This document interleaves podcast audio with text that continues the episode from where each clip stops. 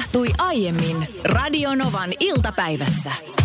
Mä haluaisin nyt esittää kysymyksen sinne radiovastaanottimen toisella puolella olevalle ihmiselle. Miksei eläimellekin.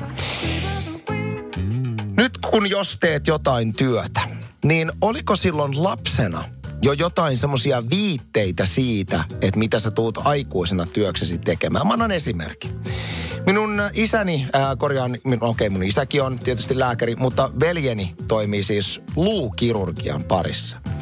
Ja nyt kun mä mietin, että minkälainen mun oma isoveli oli lapsena, niin hän teki jatkuvasti hyvin pikkutarkkaa semmoista niin kuin pienoismallityöskentelyä. Hän kun pikkupinsetit kädessä rakensi jos jonkun näköisiä aivan mielettömän hienoja pienoismalleja. Ja sitten kun mm. mennään ajassa eteenpäin, niin hänestä tuli siis lääketieteen parissa työskentelevä ja todella pikkutarkkaa työtä tekee. Ihan selkeä. Joten niin kuin aivan juu, sel- juu, selkeä linkki tässä. Ja sitten kun taas mietin itseäni, niin mä en edes tajunnut lapsena, että se niin kuin oli johdatusta siihen, mitä mä tuun tekemään. Niin kovinta, mitä, mitä niin kuin lapsena tehtiin, on, että kavereiden kanssa äänitettiin C-kasetille omaa radio-ohjelmaa me mm. tehtiin Anssilla ja Mikallaan asiaa, vähän niin kuin Karpolaan asiaa hengessä, niin radio-ohjelmaa meillä on varmaan niin toistakymmentä kasettia täynnä meidän jorinoita. Sääli vaan kaikki on kadonnut johonkin, soittaisin radiossa niitä lähetyksiä ilman muuta, mutta niitä ei enää ole missään.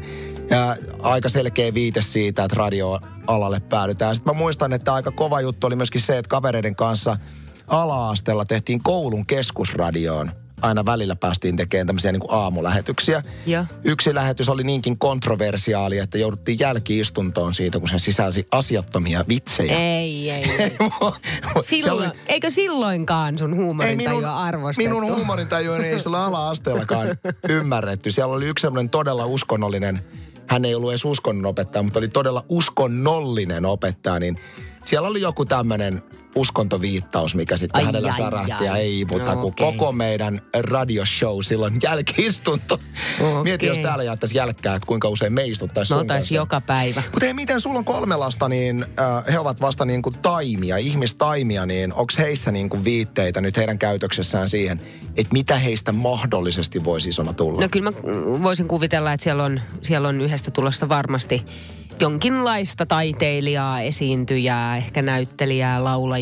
Kovasti on kova into laulamaan, kova into esiintymään, kova into olla lavalla yleisön edessä. Ja sitten taas yhdeltä löytyy sellaista bisnesvainua. Tiedätkö? Oliko hän se, joka pisti rahoiksi omalla hampaalla? Oli, joo, joo, joo, oli juuri hän. hän eli keräsi kaikki maitohampaat, jotka lähti. Ei niin, että kun lapsi laittaisi suoraan ne sitten sinne tyynyn alle, että, niin. että hammaskeiju tulee ne sieltä hakemaan, jos sinne sitten jotain koli viikkoa. Mm. Niin hän säästi kaikki. Niitä kasvavat korkoa. Kasvavat, kasvavat korkoa. inflaatio Ja, sit, ja sitten kuule siinä vaiheessa, kun kaikki on laitettu, niin kaikki on irronnut suusta, niin ne laitetaan sinne tyynyn alle. Niin sitä rahaa on niinku enemmän. No kyllä. Mun mielestä, mun mielestä ihan niinku loistava tapa. Jopa hei, hän osti siis, oliko nyt niin, että osti skuuttinsa vai minkä, ei kun kännykkänsä osti sillä tavalla, että siitä uupui siitä kännykän rahasta, mikä oli kerännyt niin kuin vuoden verran, saanut synttärilahjaksi rahaa ja oli vienyt pulloja ja muuta vastaavaa, niin siitä uupui X määrä rahaa lopusta, kunnes hän keksi, että hei hänellä on nämä hampaat. Niin. Niin hampaat hän sitten vaihto rahaksi. Tuo on ihan mahtavaa jännä nähdä, kun hän aikuistuu, että pitääkö tämä premissi paikkaansa. Mm. Jos miettii monia tämmöisiä myynnin parissa työskenteleviä ihmisiä ylipäätään, niin se on aika tuttu tarina, että on lapsena, tiedäksä, perustanut jonkun oman mehukoju ja myynyt siellä. Että kyllä se on näkynyt jo ihan lapsena. Aleksi laittoi tänne tekstarian numeroon 17275, että lapsuudessa vanhempani ihmettelivät, kuinka piirtelin katuliiduilla parkkiruutun merkintöjä omakotitalomme pihaan. Tätä nykyään piirtelen niitä saman kaupunkimme kaduille liikesuunnittelun puolella. Kuinka hieno niin. tarina. Tänne nimimerkillä pankkineiti laittoi tekstaria numeroon 17275, että pyörittelin papereita, tilin siirtoja jo pienenä. Leikin sihteeriä todella usein. Nyt olen pankissa töissä ja papereiden pyörityksestä nautin edelleen. Rissa laittoi viestiä, että kansakoulussa opetin kavereita lukemaan koulun jälkeen. Nyt luokan opettajan ja erkkaopen uh, uraa takana reilu 30 vuotta. Sitten M laittoi viestiä, että isot autot oli mieleen jo pikku autoleikeissä. Vaihteistokuvion opiskelin seuraamalla koulubussin kuljettajan työtä. Nyt olen linja-autossa. Kuittinainen laittoi viestiä, että kun kavereiden kanssa mietittiin, mitä leikitään, minun ehdotukseni oli lähes aina toimistoa. hauska. Olen yli 50 ja ollut kirjanpitäjä koko työurani. Musta on hauska jotenkin, että lapsena haluaa leikkiä toimistoja ja sitten päätyy kirjanpitäjäksi. Sitten Tompa kirjoittaa, että pikkupoikana varmasti 90 prosenttia leikeistä meni leikkitraktoreiden ja muiden maatalouskonelelujen kanssa. Matot olivat peltoja. Isän traktorin kyyntiin oli päästävä tai itku tuli. Nykyään ammattina maanviljelijä.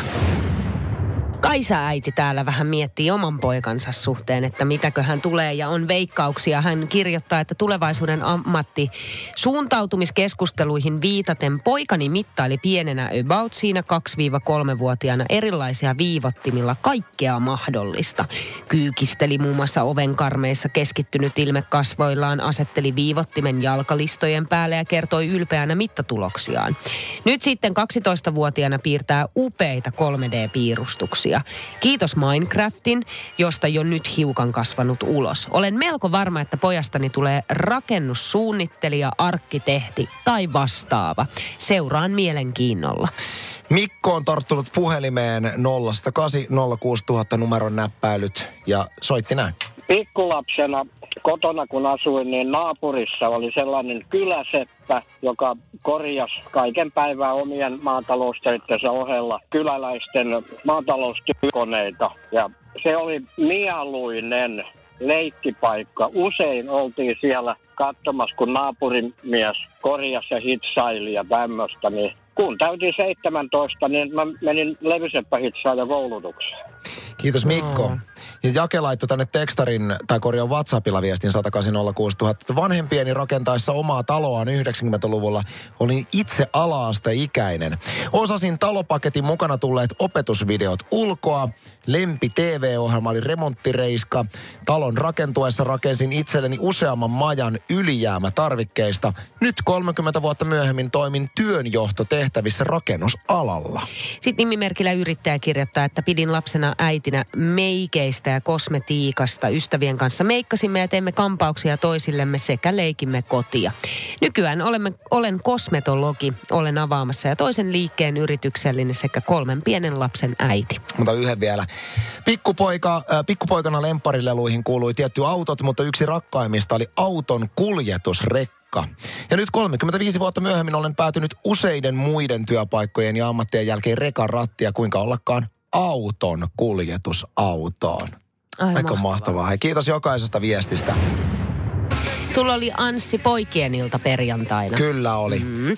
Juhani laittaa tänne tekstaria numeroon 17275, että mahtaiko, mahta, mahtoikohan Anssi katsoa sen Niinan lähestulkoon suositteleman huippuelokuvan Frozen, joka ei ollut prinsessapitoinen huurteinen seikkailu. Joo, me puhuttiin viime viikolla tästä Niinan kammoleffa-suosituksesta, siis kauhuelokuva, jossa teinit tai tämmöiset nuoret aikuiset juuttuvat hiihtohissiin ja jumittuvat sinne, hiihtokeskus sulkeutuu ja osa niistä joutuu suden syömäksi. Ja, ja vaikka mitä. Siis mä en missään vaiheessa, nyt täytyy vähän vetää takas, missään vaiheessa mä suositellut sitä. Sähän sanoit, että katotte sen. Ei vaan mä, mä nimenomaan, että älkää missään nimessä, ei siis kukaan ei saa. Se on niin ahdistava ja niin huono elokuva, että sitä ei missään nimessä saa katsoa.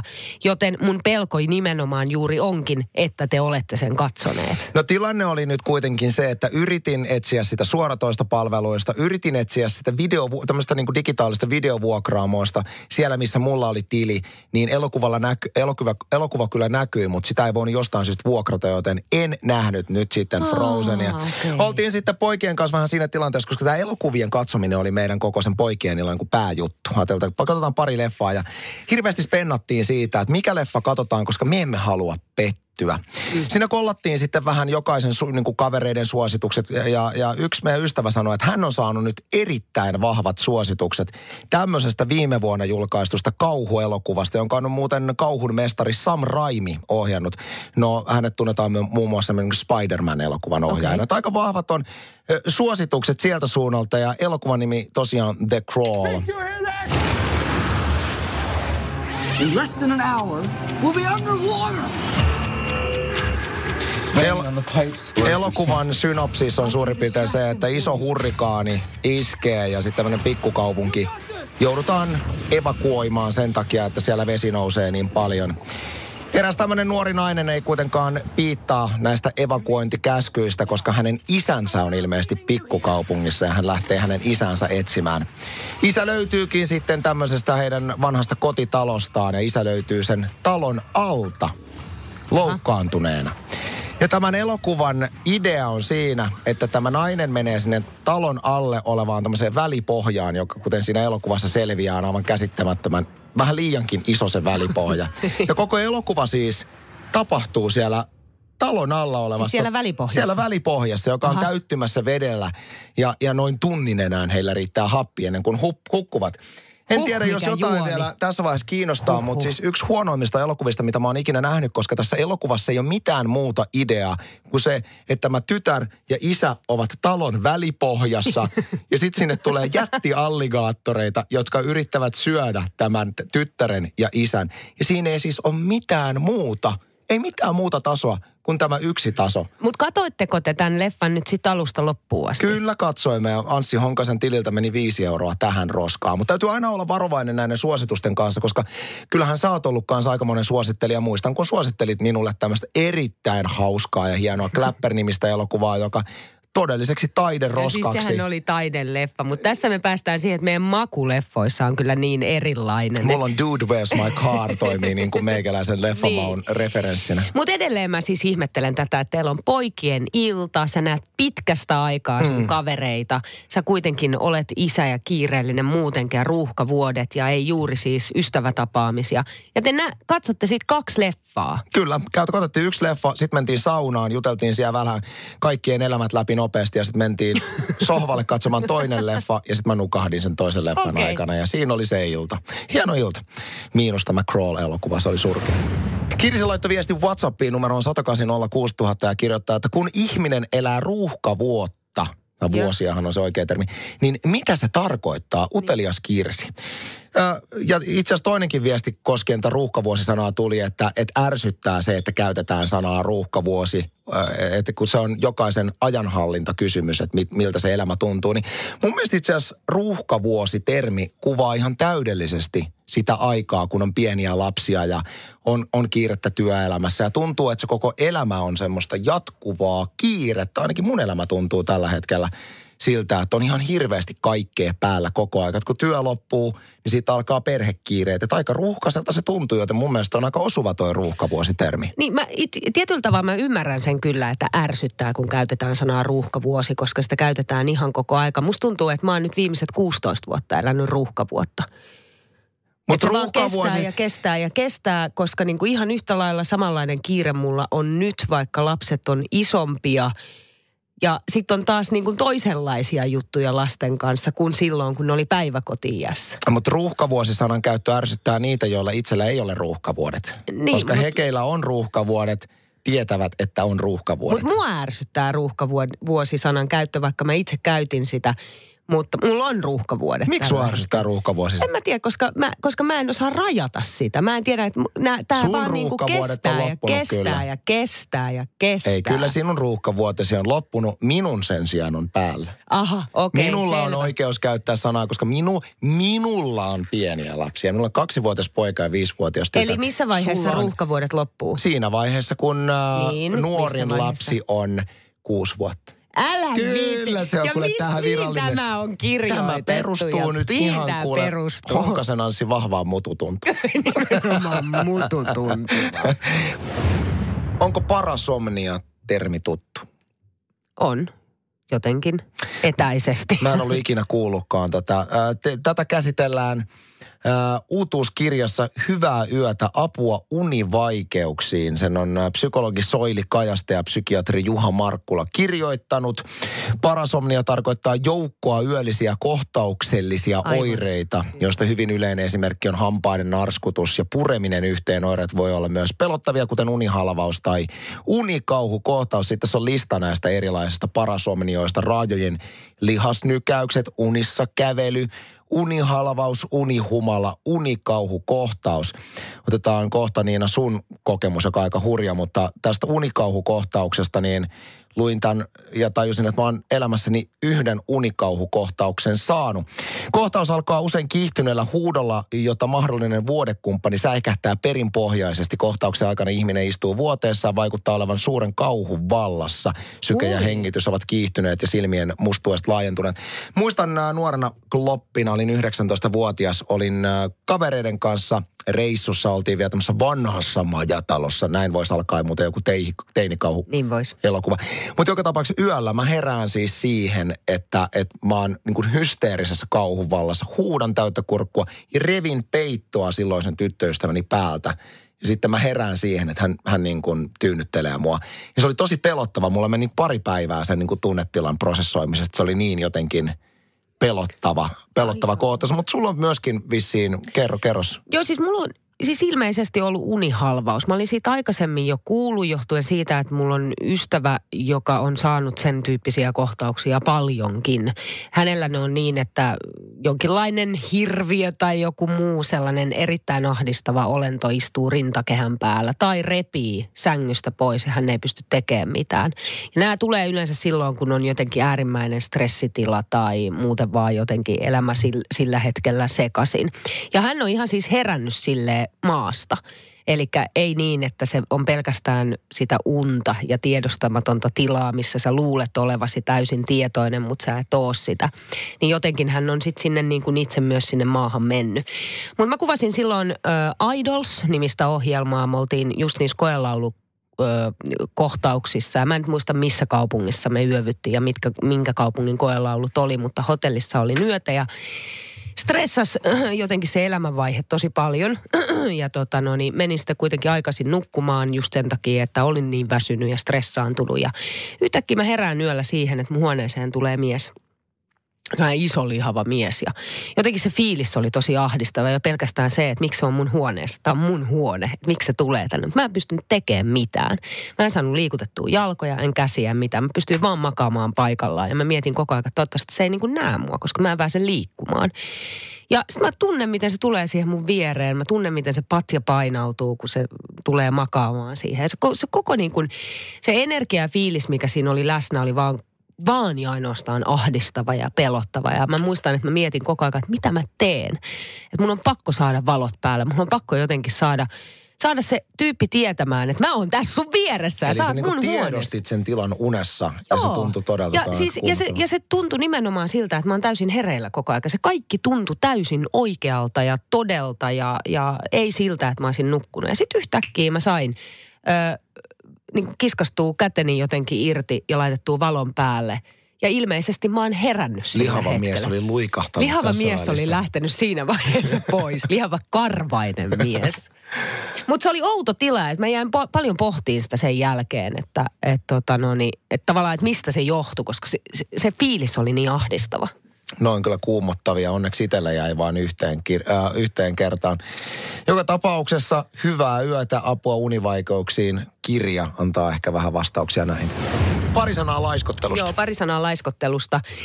Öö, Satu Kaski, Vesa Nevalainen on kirjoittanut tällaisen uuden kirjan, uuden teoksen, miksi kannattaa välillä olla tekemättä mitään. Eli laiskottelu ravi, ravitsee mieltä, ruokkii luovuutta ja irrottaa kiireestä. Mutta mikä on sitten sopiva määrä laiskotella, koska ylemmääräinen laiskana oleminen tekee meistä kaikista tällaisia saamattomia tylsimyksiä. Ja laiskottelussa kannattaa siis pitäytyä niin sanotusti kohtuudessa, mutta miten sitten päästään siihen pisteeseen, että se on kohtuudella, eikä niin, että sä yksinkertaisesti vaan et tee yhtään mitään. Näiden tekijöiden mukaan elämässä olisi hyvä päästä tasapainotilaan ja välttää kumpaakin ääripäätä. Eli liiallista laiskuutta ja liiallista ahkeruutta. Mä oon siellä liiallisen ahkeruuden päädyssä, siis se ei ole missään tapauksessa hyvä asia. Mulla on vähän se ongelma, että kun on ne ruuhkavuodet, niin kuin puhuttiin tuossa mm-hmm. aikaisemmin. Hirveästi on kaikkea tapahtumia. Tästä kun aina kotiin menee lähetyksen jälkeen, niin alkaa toinen työpäivä siellä perheen kanssa. Ei sillä, onhan se mukavaa, mutta on se välillä uuvuttavaakin. Niin on huomannut vähän semmoisen jutun, että sit kun tulee niitä semmoisia hetkiä, milloin olisi mahdollisuus laiskotteluun, niin oman pään sisällä on jotenkin semmoinen ajatus, että se on se aika, kun pitää tehdä elämässä jotain, mikä vie mua jotenkin elämässä eteenpäin. Kun on tämä radiotyö, ja tietysti tähän on oma työaikansa, mutta sitten kun on tuommoinen harrasten musiikkiprojekti, niin huomaa, että siitäkin on nyt siitä harrasten musiikkiprojektista, jonka piti alun perin olla semmoinen niin rentoutustekijä, niin siitäkin on tullut ihan perhana semmoista niin kuin tavoitekeskeistä ja huomaa, että vapaa-aika menee vaan sitten niin kuin hammasta kiristäessä sen kanssa. Mm. Semmoista niin kuin liiallisesta niin kuin tavoitteellisuudesta pitäisi päästä eroon ja keskittyä siihen, että saisi aivot välillä myöskin levätä. Miten sulla menee? Mulla, mulla on laiskottelun kanssa, kans, mulla on niin kuin ongelmia laiskottelun kanssa. Mä en jotenkin osaa pysähtyä. Mä oon tästä aikaisemminkin Radionovan iltapäivässä pysyn, py, ö, kertonut, että jos tulee sellainen hetki, että mä voisin vaan olla – maata sohvalla vaikka, tai mennä vaikka päiväunille. Mä en yksinkertaisesti osaa. Mulle tulee semmoinen olo, että nyt mun täytyy tehdä jotain. Mutta mä uskon, että tällaiset piirteet, että se, että sä et pysty pysähtymään ja laiskottelemaan, niin ne tulee jollain lailla lapsuudesta. Ne tulee jollain lailla kasvatuksesta. Ne tulee jotenkin menneestä. Että minkä takia sit siinä kohtaa, kun sä voit oikeasti olla – niin mikä ääni sussa sanoo se, että sun on pakko tehdä jotain? Sä oot hirveän samanlainen. Tai syyllisyyttähän siinä koetaan. Sä oot hirveän samanlainen Niina kuin mun vaimo, koska mä oon välillä niin joutunut käymään tiukkasävyisiäkin keskusteluja hänen kanssaan siinä, kun kello on kahden aikaan yöllä. Mm. Kun mä tuun silleen studiolta, kun mulla on kerran viikossa studiopäivä. Mä tuun kahden aikaan yöllä studiolta, niin vaimoni on mä oon lajitellut neljä tuntia pyykkiä. Mä sanon, miksi, sä, miksi et sä katsonut Netflixistä niitä sun suosi? Ei, kun pitää. Sitähän tekee kaikkia semmoisia asioita asioita, mitkä jo periaatteessa pitää meidän perhettä pystyssä, mutta mille, mit, mitkä ei niin millään tavalla vaadi sitä, että ne tehdään just siinä hetkessä. Että huomaa, että tehdään vaan silleen, kun se jotenkin kuuluu, että asiat on pakko tehdä. Vaikka sä oikeasti voisit jättää ne pyykit laittamatta ja antaa niiden odottaa ja, ja käyttää sen niin kuin laiskottelun sen ajan. Yksi sellainen hetki, äh, kun mä oikeasti heitän aivot narikkaan, on kun mä katon Beverly Hillsin tai New Yorkin täydellisiä naisia, tai niin kuin tyhmiä naisia, niin kuin poikani sanoo. Niin se on se Se on se hetki, se on hetki. se, että silloin mä pystyn niin kuin, että no, nyt mä vaan oon tässä. Tyhmät naiset kuule TV-stä ulos ja... Se on hyvä muuten, jos on joku televisiosarja, mihin on koukussa, niin se Oi, yleensä se niin kuin siirtää kaiken muun alleen itselläni. Niin se oli Game of Thrones ja kaikki kahdeksan kautta. Mä oon itsestäni todennut semmoisen pienen, mä oon puolen, mä oon paljon puhunut radiossa siitä, että kuinka mulla on aika silleen kova kuori, että mä en itke ikinä. Mm. Ja ehkä, ehkä jotain tunteita on patoutunut minun sisään, niin en minä tiedä siitä. Sitten pitäisi jossain terapiassa käydä sekin avaamassa, sekin homma. Mutta mä oon huomannut, että mä välttelen. sekin. Sekin asia. Paljon on asioita, mitä pitäisi käydä puimassa. Mutta mä oon huomannut, että mä pyrin välttelemään tosi surullisia elokuvia sen takia, että mä oon huomannut, että tiettyjen elokuvien katsominen avaa mussa jotain semmoisia patoja, joiden niin kuin avautuminen ahdistaa mua. Esimerkiksi Titanic on hyvä esimerkki elokuvasta, että mä muistan, että se tunne, mikä mut valtasi sen, sen elokuvan katsomisessa, niin oli mulle pelottava. Siis se, että miten, tiedätkö, ihminen, joka ei itke ikinä, niin kun mm. sieltä lähtee tulemaan semmoinen valtava niin kuin tunne, myrsky, niin se, se on, mä, mä vähän kaihdan sitä. Sen takia mä... Sun pitää mennä sitä o- kohti. Oopperan kummitus-elokuva, Joo. tunnettu musikaali on nähnyt sen musikaalin, mutta erityisesti oopperan kummitus elokuva oli myös semmoinen, että mä oikein pelästyin sitä tunneryöppyä.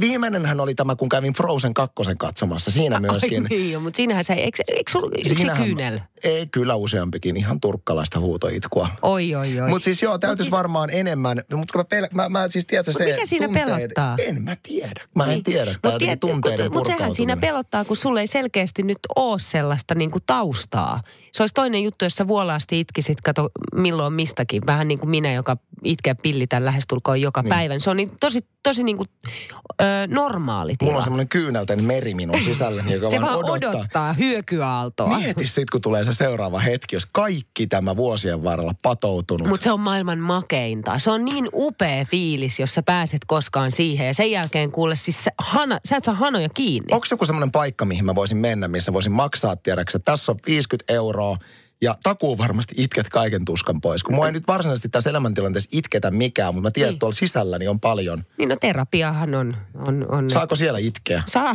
totta kai. Siellä just saa Mä voisin mennä itkeä. siihen terapiaan, missä sä oot ollut joskus se, missä leikitään niillä nukeilla. Ei, sitä mä en suosittele sulle. Mäkään en mennyt sinne ekan kerran jälkeen. Vaihdoin Sua, heti. sua itketti vasta siinä vaiheessa, kun se nyt maksamaan siitä. Ai, et. Jotakuinkin. Huhhuh, nauran kun itket. Ja ne ei, No niin. ollut, ne ei ollut nukkeja, ne oli, ne oli eläimiä.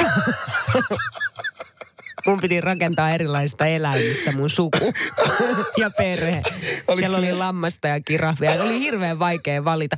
Mua häiritsi siinä se, että, että minkä eläimen mä otan, mikä eläin Oliko kuvastaa mun isää ja minua ja äitiäni. Olitko ja... kirahvi? En mä muista, mikä mä olin. Radio Novan iltapäivä. Maanantaista torstaihin kello 14.18.